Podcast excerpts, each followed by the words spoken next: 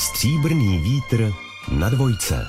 Se zajímavými muži si povídá Jitka Novotná.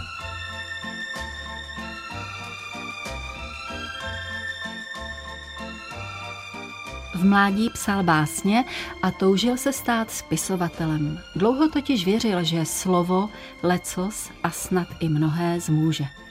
Kolik váhy přičítá slovu dnes, kdy ho známe jako činorodého publicistu, autora politických komentářů, scénáristu a překladatele, člověka, který ovládá několik jazyků a jemuž je vlastní kvalita jménem názorová stálost. I o tom si budeme povídat s Jefimem Fištejnem, kterému přeji dobrý den. Dobrý den i vám, i našim posluchačům. Mohu se vás, pane Fištejne, z kraje zeptat, které slovo máte rád, které vám ať už zvukem nebo obsahem evokuje něco žádoucího, milého, drahého? Až takhle jsem nikdy o slovu a o slovech nepřemýšlel. Řeknu jenom, že věřím v nehmotnou až mystickou sílu slova. To je mi dáno, protože na začátku toho příběhu, který je pro mě nejdůležitější, stojí na začátku bylo slovo. A to určilo i můj vztah se slovem a slovy.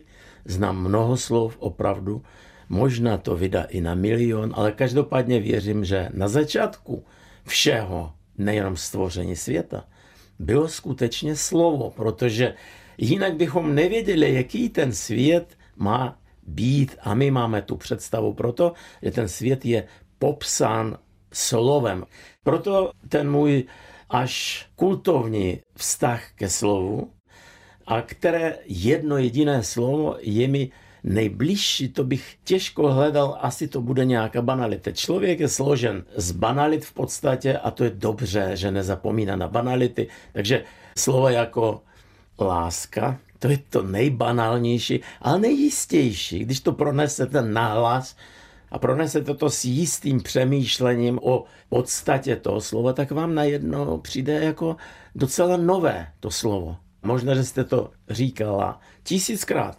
A přesto zastavte se na chvíli, dejte si odmlku malinkatou a znovu to řekněte se vším důrazem láska. A je to něco nového. A hlavně je to něco věčného. Myslím si, že lidstvo nic silnějšího ve světě citu, emoci nevymyslelo. Takže dejme tomu, že to je to slovo, které hledáme. Já se banality jménem láska vůbec nebojím, pane Fištejne.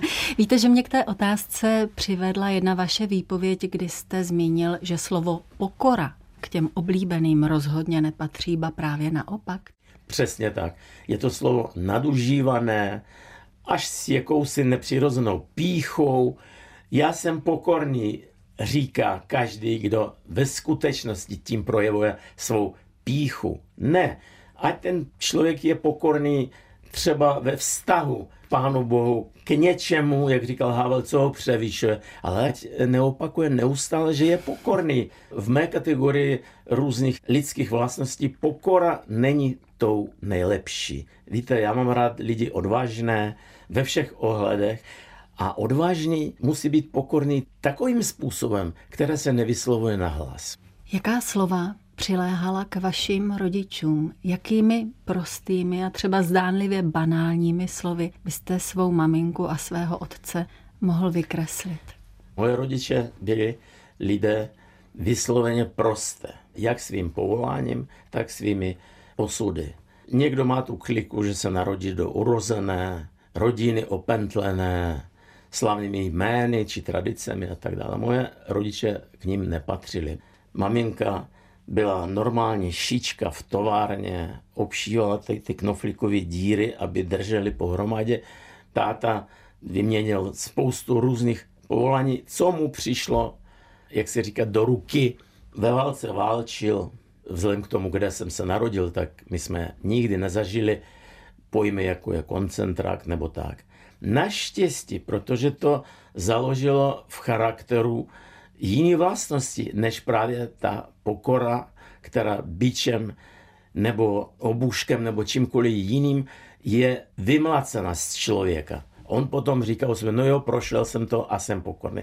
To ne, moje rodiče stejně tak jako celá mužská část rodiny byla ve válce a tu porážku nacismu vyválčila nic jiného. Táta byl ve válce od prvního dne, kdy byl zmobilizovan do armády do posledního a přes poslední, protože se vrátil až na jaře roku 46, kdy s maminkou mě počali a narodil jsem se v závěru tohoto roku na Vánoce. Takže skutečně nepatří ani k mému slovníku, ani k mé povaze ten pojem takové podřízenosti čemukoliv, osudu, vrchnosti, autoritám. Všechno beru vyzývavě, dá se říct, s tím, že ano, je to autorita, je to nějaký vyšší osud člověka, zkusme to uvěřit na sobě nebo na jiných, ale nedeklamuj, neproklamuj hned, že seš pokorný. To slovo nemám rád. K vám a vašim předkům přiléhá určitě statečnost, určitě síla, odhodlání, co dalšího? Chci tomu věřit. Víra v sebe, své vlastní schopnosti, ale víra určitá i v předznamenání. Jsem člověk velmi náchylný právě k mystice, k religiozitě, nikoli však takové té formalizované. Opakuji a nikoli náhodou jsem to uvedl tím slavným výrokem Václava Havla, když se ho zeptali, zda v něco věří, tak on řekl, věřím v něco, co nás přesahuje.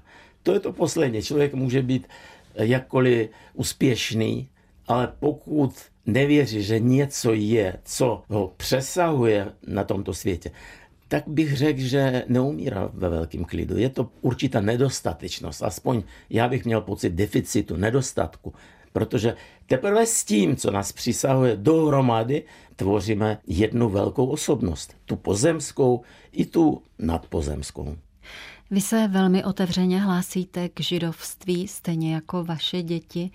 Co pro vás znamená příslušnost k tomuto kulturně, národnostně, náboženskému celku? Nepopsatelně moc. Ale když mluvíme o tom, tak vždycky jeden si musí dávat bacha, aby někdo neviděl v tom nějakou povýšenost, vyvolenost v tom banálním slova smyslu. Židovská vyvolenost vůbec není k tomu vládnout světu. To je třeba hned z kraje říct jasně. Celé dějiny lidstva ukazují, že žid tu není proto, aby vládnul světu. To je z nejbanálnějších taková představa. Ale je tu a je tu při nejmenším dlouhodobě. Nechci říct věčně, i když každý z nás pojiní věčný žid a tak. To znamená, že má nějaký jiný smysl. K čemu židé byli vyvoleni?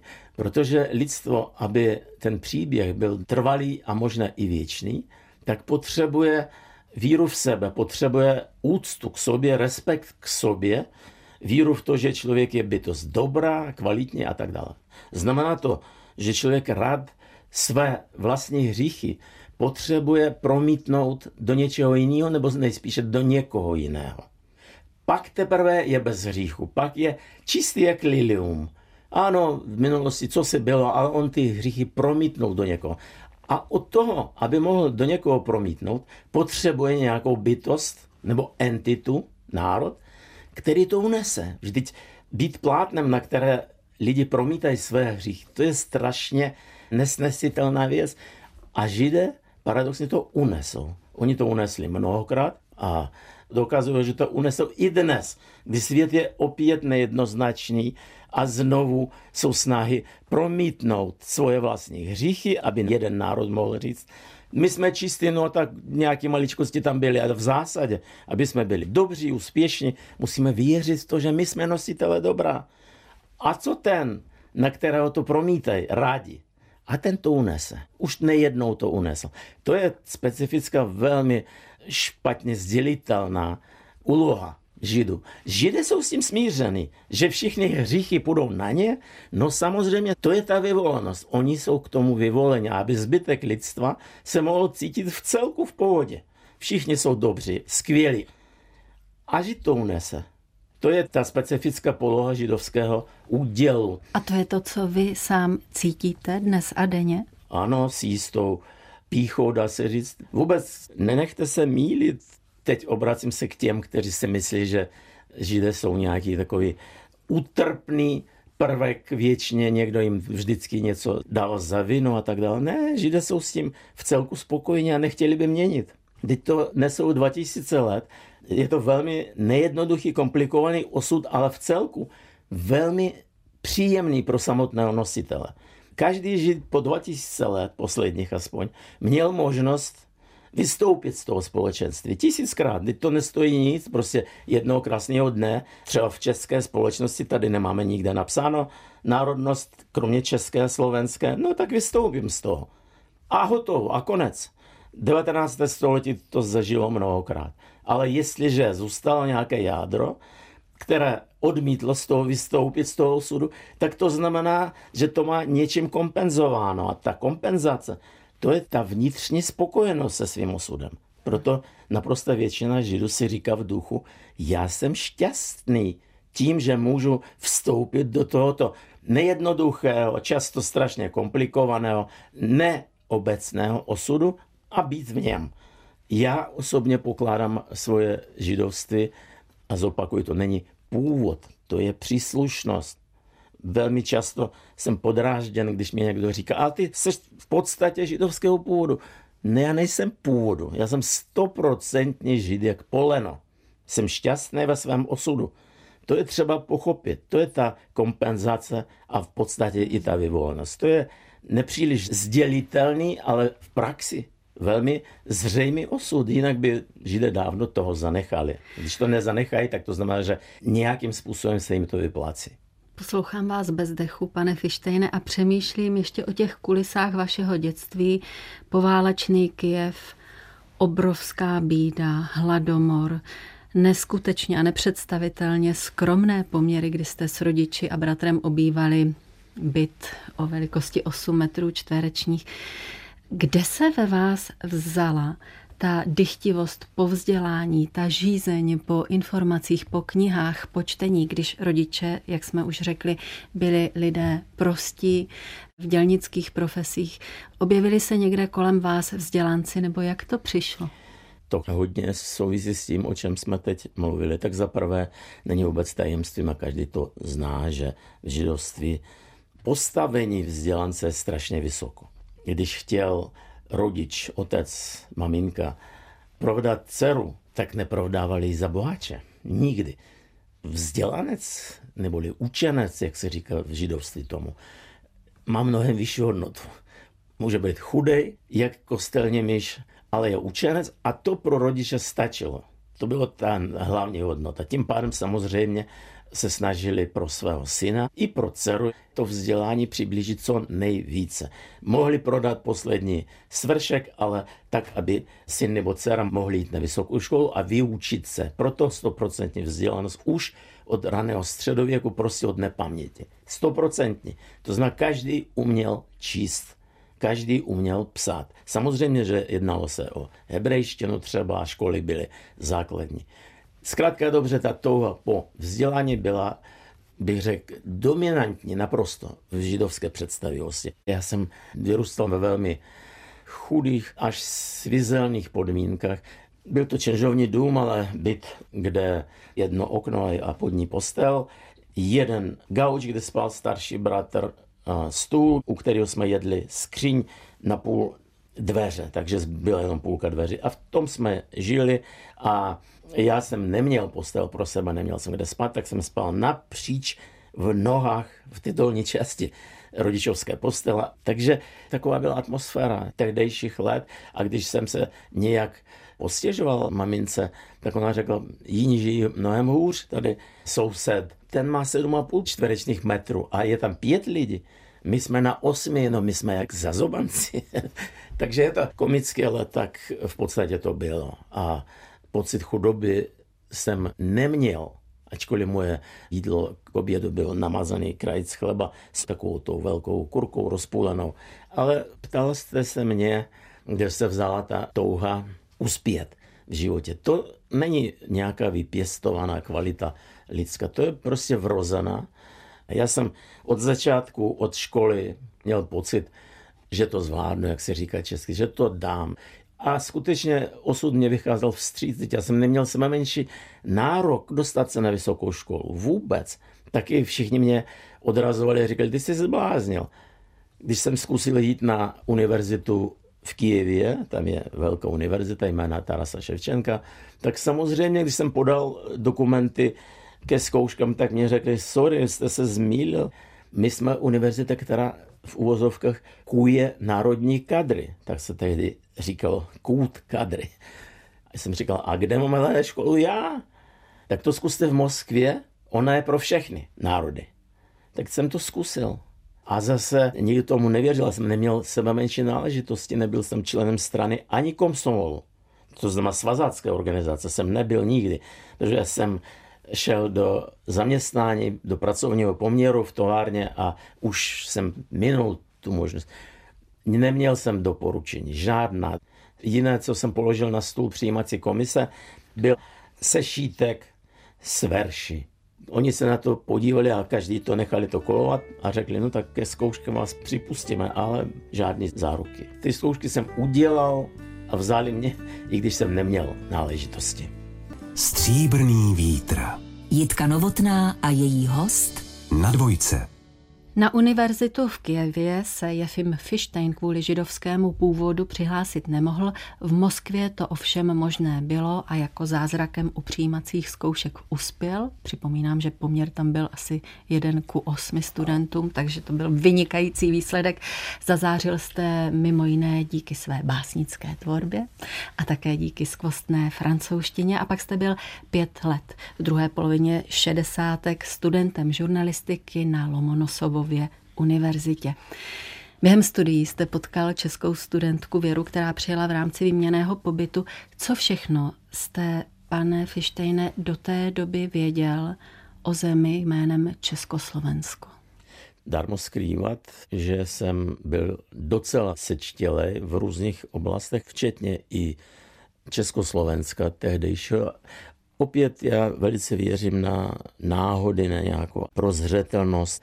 Může to připadat divně, ale už ve věku deseti let jsem šel na kurz češtiny. Moc jsem se nenaučil, ale to znění, tu fonetiku, znění jazyka jsem pochytil. Učil jsem se takovým nesmyslným spojením jako život není procházka růžovou zahradou a tak. Nicméně ten pocit češtiny ve mně byl, proto když jsem se seznámil se skupinou českých studentů, psal se rok 68, jaro, kteří přijeli jakoby na výměnu, ačkoliv nedostalo se nikdy té druhé výměny. Ne, ale přijeli, já jsem byl ve čtvrtém ročníku a všechno mě přitahovalo. Slabikoval jsem si rudé právo tehdejší, to byl nejsvobodnější tisk v té zemi blízko polu a snažil jsem se jako být na blízku českým studentům. A šlo mi to tak od ruky, že oni sami žasli, jak to, že všemu rozumím tehdy. Oni mi právě říkali, ty jsi fizl ze Splzně. Takže jsem se snažil být v jejich prostředí a protože jsem celku agilní, tak jsem poměrně záhy rozbil jeden československý pár, to znamená moji nastávající manželku a jejího kluka a Začal jsem chodit s mou budoucí ženou. To je hezké, jsem v celku agilní. Já teď posluchačům řeknu, že když jsme se fotili a byli jsme vedle sebe poprvé v životě a dosti blízko, tak vy jste řekl, žen se zásadně nebojím. No tak moje představa o životě je strašně vše zahrnující. Žena a láska prostě patří k té představě o životě, kterou mám. Pane Fištejne, jenom mi řekněte, jak dlouho vám trvalo, vám a Češce Věře, než jste dospěli k závěru, že jste zralí na svatbu? Trvalo nám to asi měsíc, než jsme pochopili, že to chce jaksi spečetit doslova do písmena. No a pak ještě to trvalo tak tři čtvrtě roku, než ona mohla přijet znovu do Ruska, protože mezi tím se odehrála okupace. Vtrhli sem vojska a začínala normalizace, ale ona dostala povolení přijet ještě jednou, už na základě toho, že měla snoubence tam. Takže jsme se skutečně okamžitě, dokud to šlo, vzali. A vaše putování za manželkou do Československa to bylo také dosti zdlouhavé a napínavé. Nenapadalo vás, že by celý vztah mohl kvůli úřadům stroskotat? Nestrácel jste občas víru? Ne, to jsem nikdy nestratil. Za prvé, protože té víře, že se něco v realitě odehraje, předchází víra v to, že existuje nějaký osud, nějaký úděl a tam se to už odehrálo. Tam už jsme byli spojeni, zbytek už bylo převést tu skutečnost trošku možná mystickou do reality. A taky nebyly důvody, proč by mohli mě vůbec zadržovat. My jsme byli sezdaní a Věra tehdy už byla těhotná. Takže co se mnou? Já jsem nedostal přidělení žádné. Všichni studenti, spolužáci z toho ročníku dostali po ukončení školy nějaký přidělující glejt. Ten jde tam, ten jde onam, ten jde do té redakce, až na mě. Já jsem nedostal nic, protože už v té době jsem byl mnohokrát vyhazován, zbavován stipendia a tak dále. Jako disident, tehdy bylo modní toto slovo, a účastník protivládních demonstrací a tak dále. Zkrátka dobře, pro ně bylo jednodušší mě vytlačit za hranici, než něco se mnou tam provádět, protože, jak říkám, už jsem měl rodinu a bylo to navíc citlivé, protože tehdy ty sovětsko-československé vztahy byly napjaty, složitý, takže proč k tomu ještě přidávat jeden problém? Tak jsem se dostal do Československa. Vím, že jste někde vzpomínal, že příchod do Prahy pro vás byl téměř pohádkový, že jste z těch ulic, výjevů, budov, které sice v dané době byly vlastně šedivé a oprýskané, byl velmi nadšený a okouzlený. Co dalšího z československé reality pro vás bylo pozoruhodné, přitažlivé? Všechno, já jsem se okamžitě zamiloval. Ono to zní zase jako trošku otřele. Máte pravdu, ta skutečnost byla hodně šedivá, oprýskaná a tak dále, ale nějak jsem skrz ten oprýskaný štuk viděl stavební podstatu těch ulic, domů a Praha tam mě naprosto okouzlila. Jsem milovník středověké architektury, docela i znalec a Praha je otevřená živá učebnice pozdně středověké architektury. Takže to všechno pro mě bylo obrovsky příjemné. A skutečně jsem ucítil, že jsem doma, Slovo doma, zvlášť pro mě, je více volený pojem. Já jsem se cítil doma, to znamená ne místo, kde jste se narodil. Mimochodem existují dva druhy vlasti, jak se říká. Jedna vlast, do které se člověk narodí a druhá vlast, ve které je rozhodnut žít a umřít. Takže i tento druh vlasti, takzvané volené vlasti, jsem našel v Československu, v Praze. Někdo se ptá, jak se k tobě postavili ty lidi, okolí a tak dále. Nikdy jsem nenašel zadrhel skutečně. A ještě navíc se psala ranná normalizace a pak už opravdu tuha normalizace. A najednou všichni lidi kolem mě byli bývalí komunisti, reformisti, ale vyškrtnutí nebo vyloučeni ze strany, protože funkcionáři nové vlny neuměli jazyky a oni uměli většinou docela dobře. Takže já jsem byl jak ryba ve vodě. A taky jsem se zamiloval i do jazyka. A celý můj den spočíval v tom, že jsem si ležel v knihách, jak se říká. Já jsem četl od rána do večera českou literaturu. Takže za chvíli jsem začal překvapovat přátele tím, že jsem používal jazyk Komenského. A i později jsem nacházel v tom strašné zalíbení. A zvlášť dávat do přímého střetu hovorovou češtinu s češtinou Komenského. To vždycky jsem pocitoval skoro fyziologický pocit zadosti učinění a příjemná. Tak jazyk jste samozřejmě potřeboval. Zpočátku jste se pokoušel vykonávat novinářskou profesi, ale to netrvalo dlouho. S normalizací jste se musel z těchto sfér stáhnout a začal jste se věnovat překladatelství, což ano. byla oblast, ve které se pohybovalo více lidí odmítajících komunistický režim. Skrze ně vás pak ta cesta přivedla do společenství dizidentů a chartistů?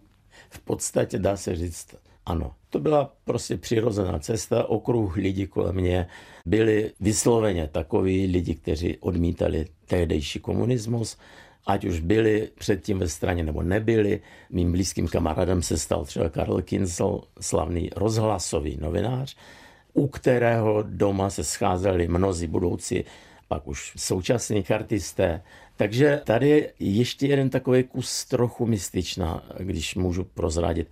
Já mám takový zostřený pocit kamarádství. Mně se zdalo vždycky, že na to, aby země byl opravdový Čech, tak já musím vzít na sebe i osud svých kamarádů, osud českého národa. Tak jsem si řekl, jak jinak můžu to prokázat, než tím, že vstoupím do toho společenství chartistů. Nejdřív jsem byl svědek vzniku charty, později jsem začal přes známy dostávat materiály, dokumenty a tak dále, tehdy z chartistického samizdatu. A pak jsem si řekl, tak na to, abych definitivně přijal ten osud, tak musím tu chartu i podepsat.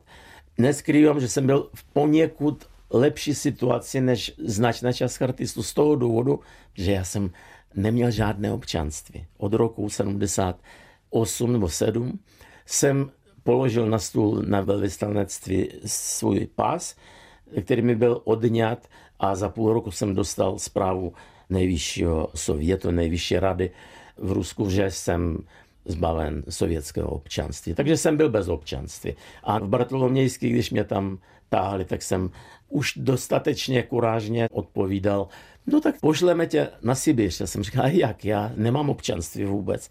Mám tři československé děti, to jak to chcete udělat? To zkrátka dobře nešlo.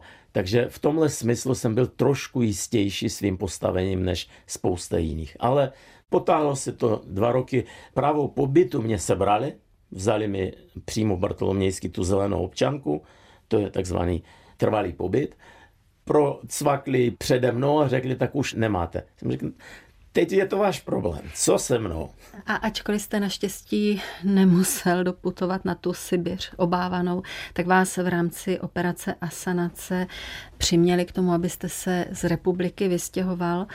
Jak jste v prvních chvílích vy a vaši nejbližší reagovali na tu vidinu? Chápali jste to jako záležitost, která vás leká, děsí? Báli jste se toho neznáma, anebo jste tu novou kapitolu už tak nějak dokázali přijmout?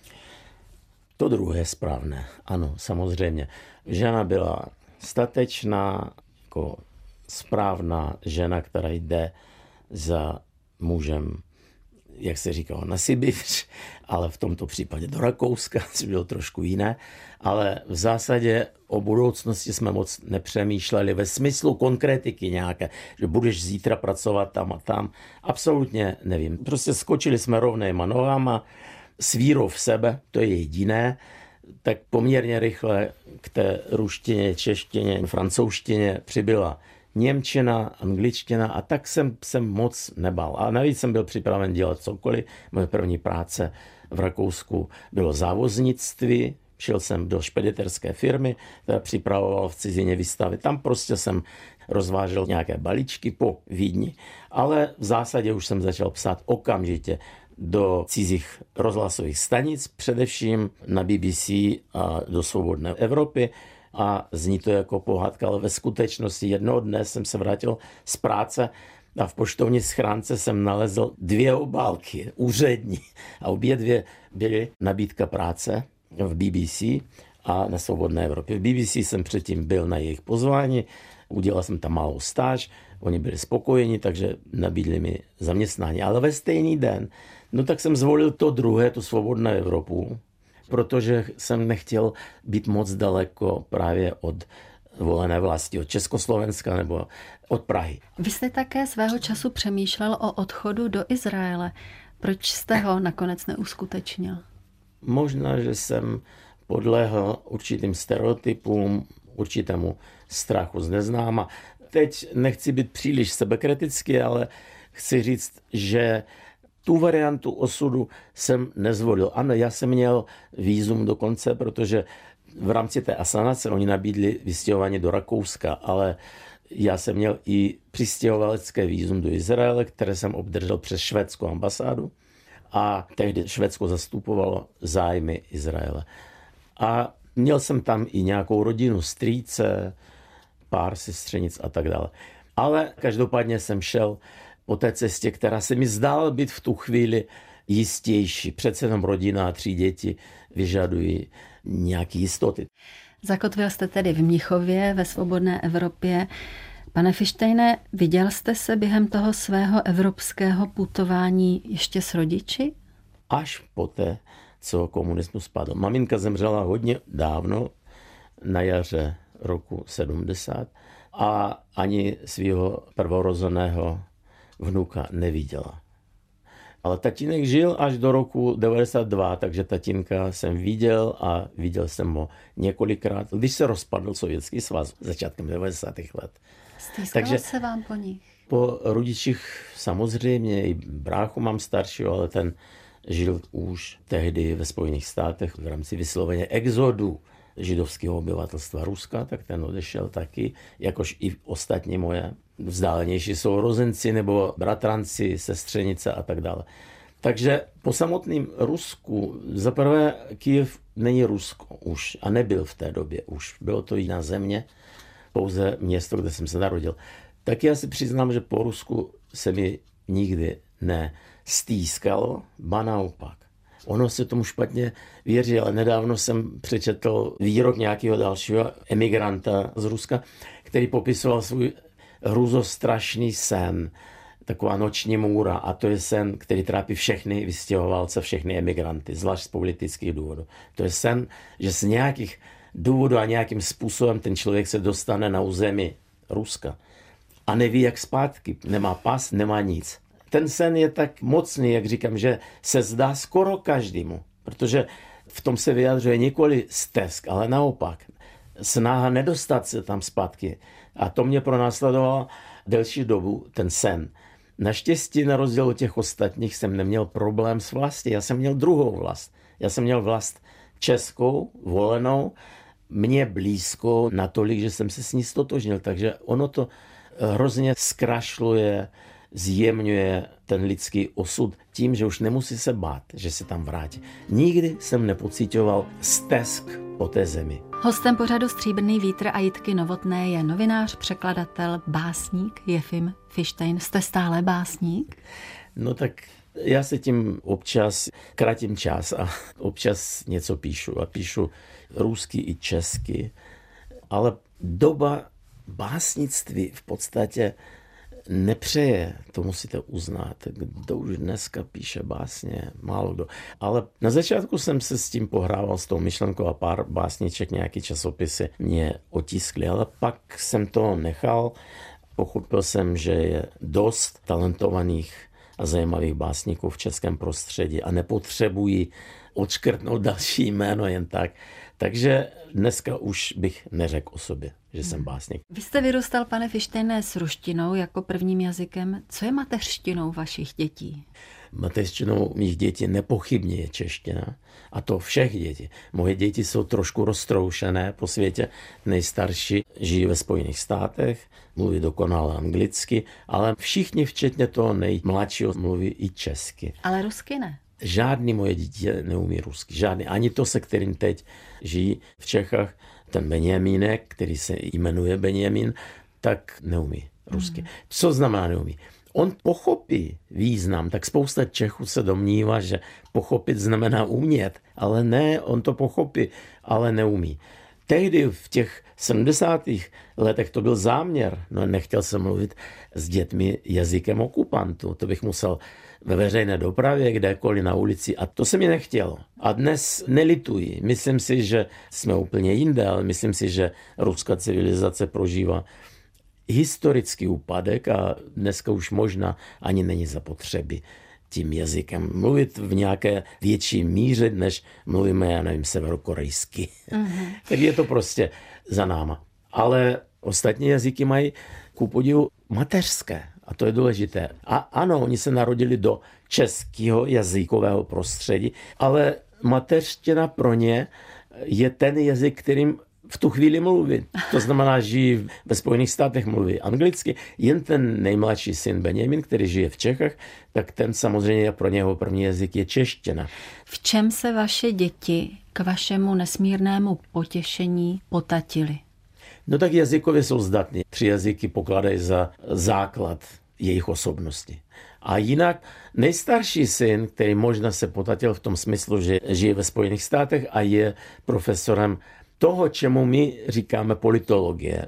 A on to vyučuje na college na Floridě. Dcera je veterinářka, skvělá, a další syn je důstojníkem Národní gardy.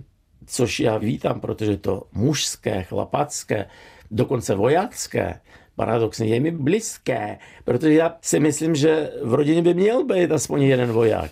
Jak ubránit tu rodinu? Vložil jste, pane Fištejne, podle svého pocitu optimální díl energie do otcovství při veškeré své vytíženosti a i těch životních starostech a proměnách. Byl jste dostatečně otcem a jste jim stále intenzivně? To je otázka na mé děti, ne na mě. Ale můj pocit je, že jsem jim dal vše, co muž může dát dětem. Ty základní pojmy a představy. Myslím si, že moje děti dostali ode mě notný díl a kus lásky, skutečně otcovské lásky.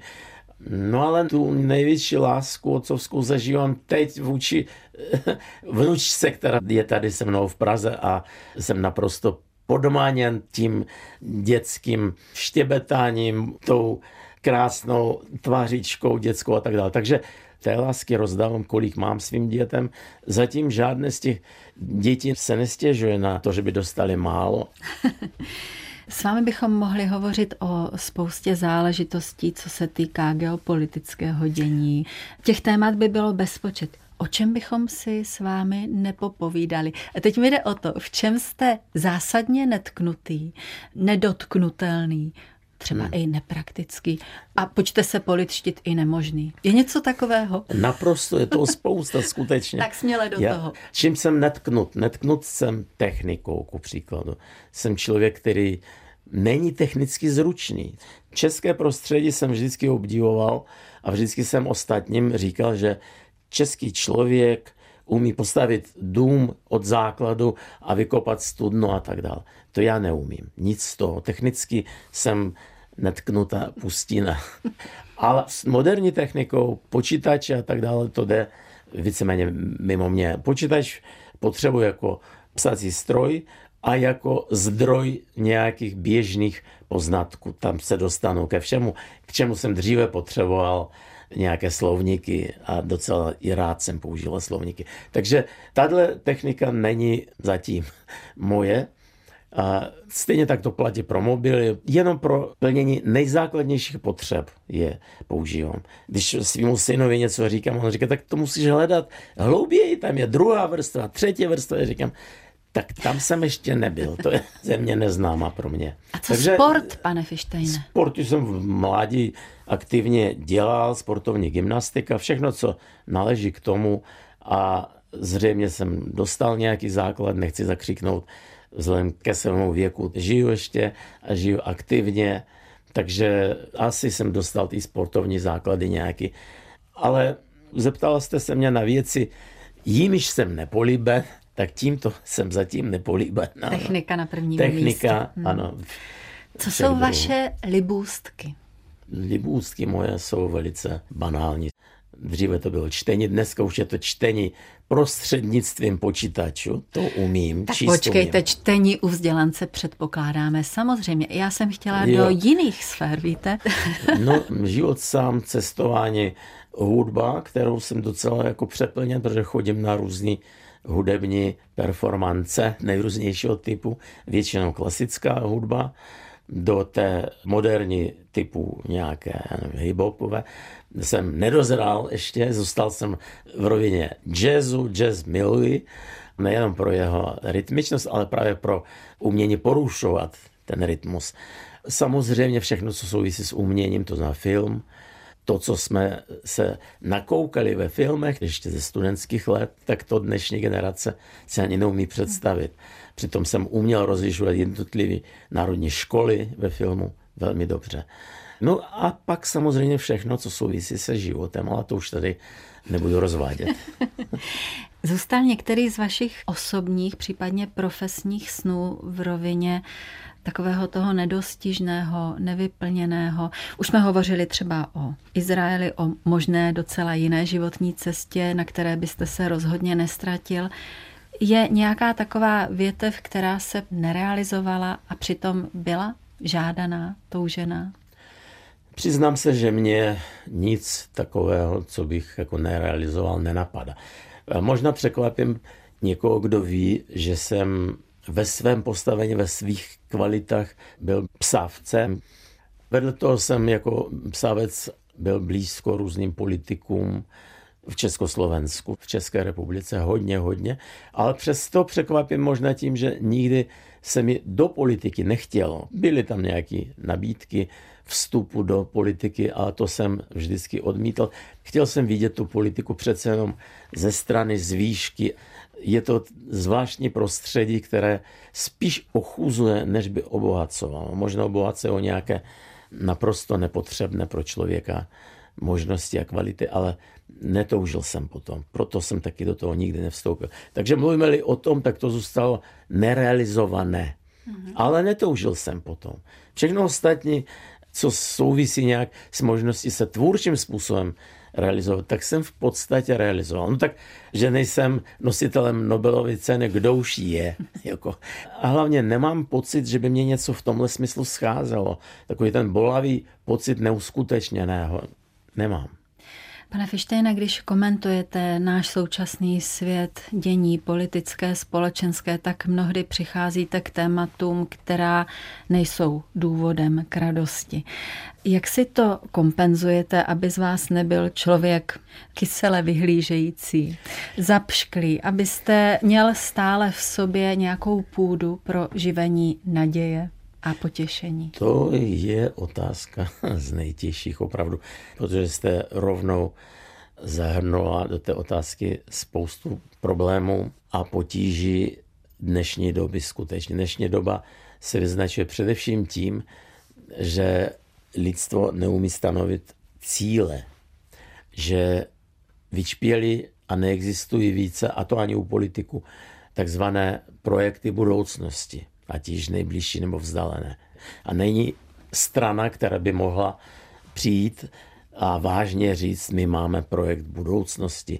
To neříká ani žádná politická strana v Čechách, ale ani ve světě. Většinou říkají, my jsme dobří správci přítomnosti, my budeme vám zprávovat přítomnost, tenhle stát, uděláme tam silnici, tam, ale k čemu to všechno je? Kde je smysl tohoto lopotání, jako lotování, abych použil zrovna Komenského, tak to vám nikdo srozumitelně neřekne.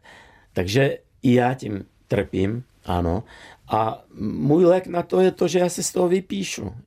Někdo je trápen tím, že uvnitř své hlavy a své duše se tím trápí, přemýšlí, proč je to tak, protože není píšící, tak on prostě trápí se právě tím. Tak já se z těch tráblí dnešního dne prostě vypíšu, ať již dobře nebo špatně. Já snažím se formulovat tak, aby to bylo zřejmé a srozumitelné čtenáři. Uvědomuji si, že patřím k těm píšícím a mluvícím. Moje maminka mě kdysi říkala, že jsem zlatoust a nestratím se, protože umím mluvit, dávat věty do úhledného nějakého řádu.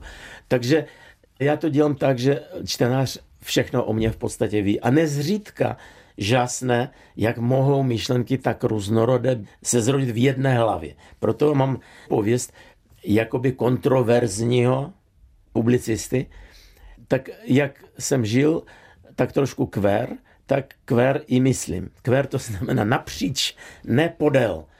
Ne podél těch základních myšlenkových proudů, ale napříč. A proto vzniká někdy takový pocit, že je to kontroverzní. Já to slovo beru, mě to nevadí. Já jsem moc ráda, že se z těch přetlaků dokážete vypsat a navodit si takovou osobní pohodu, ze které jsem tady teď profitovala a těšila se i já a věřím, že i naši posluchači. Naším hostem byl zlatoústý komentátor, publicista, esejista, scénárista, překladatel Jefim Fištejn. Děkuji za to, nashledanou. Nashledanou.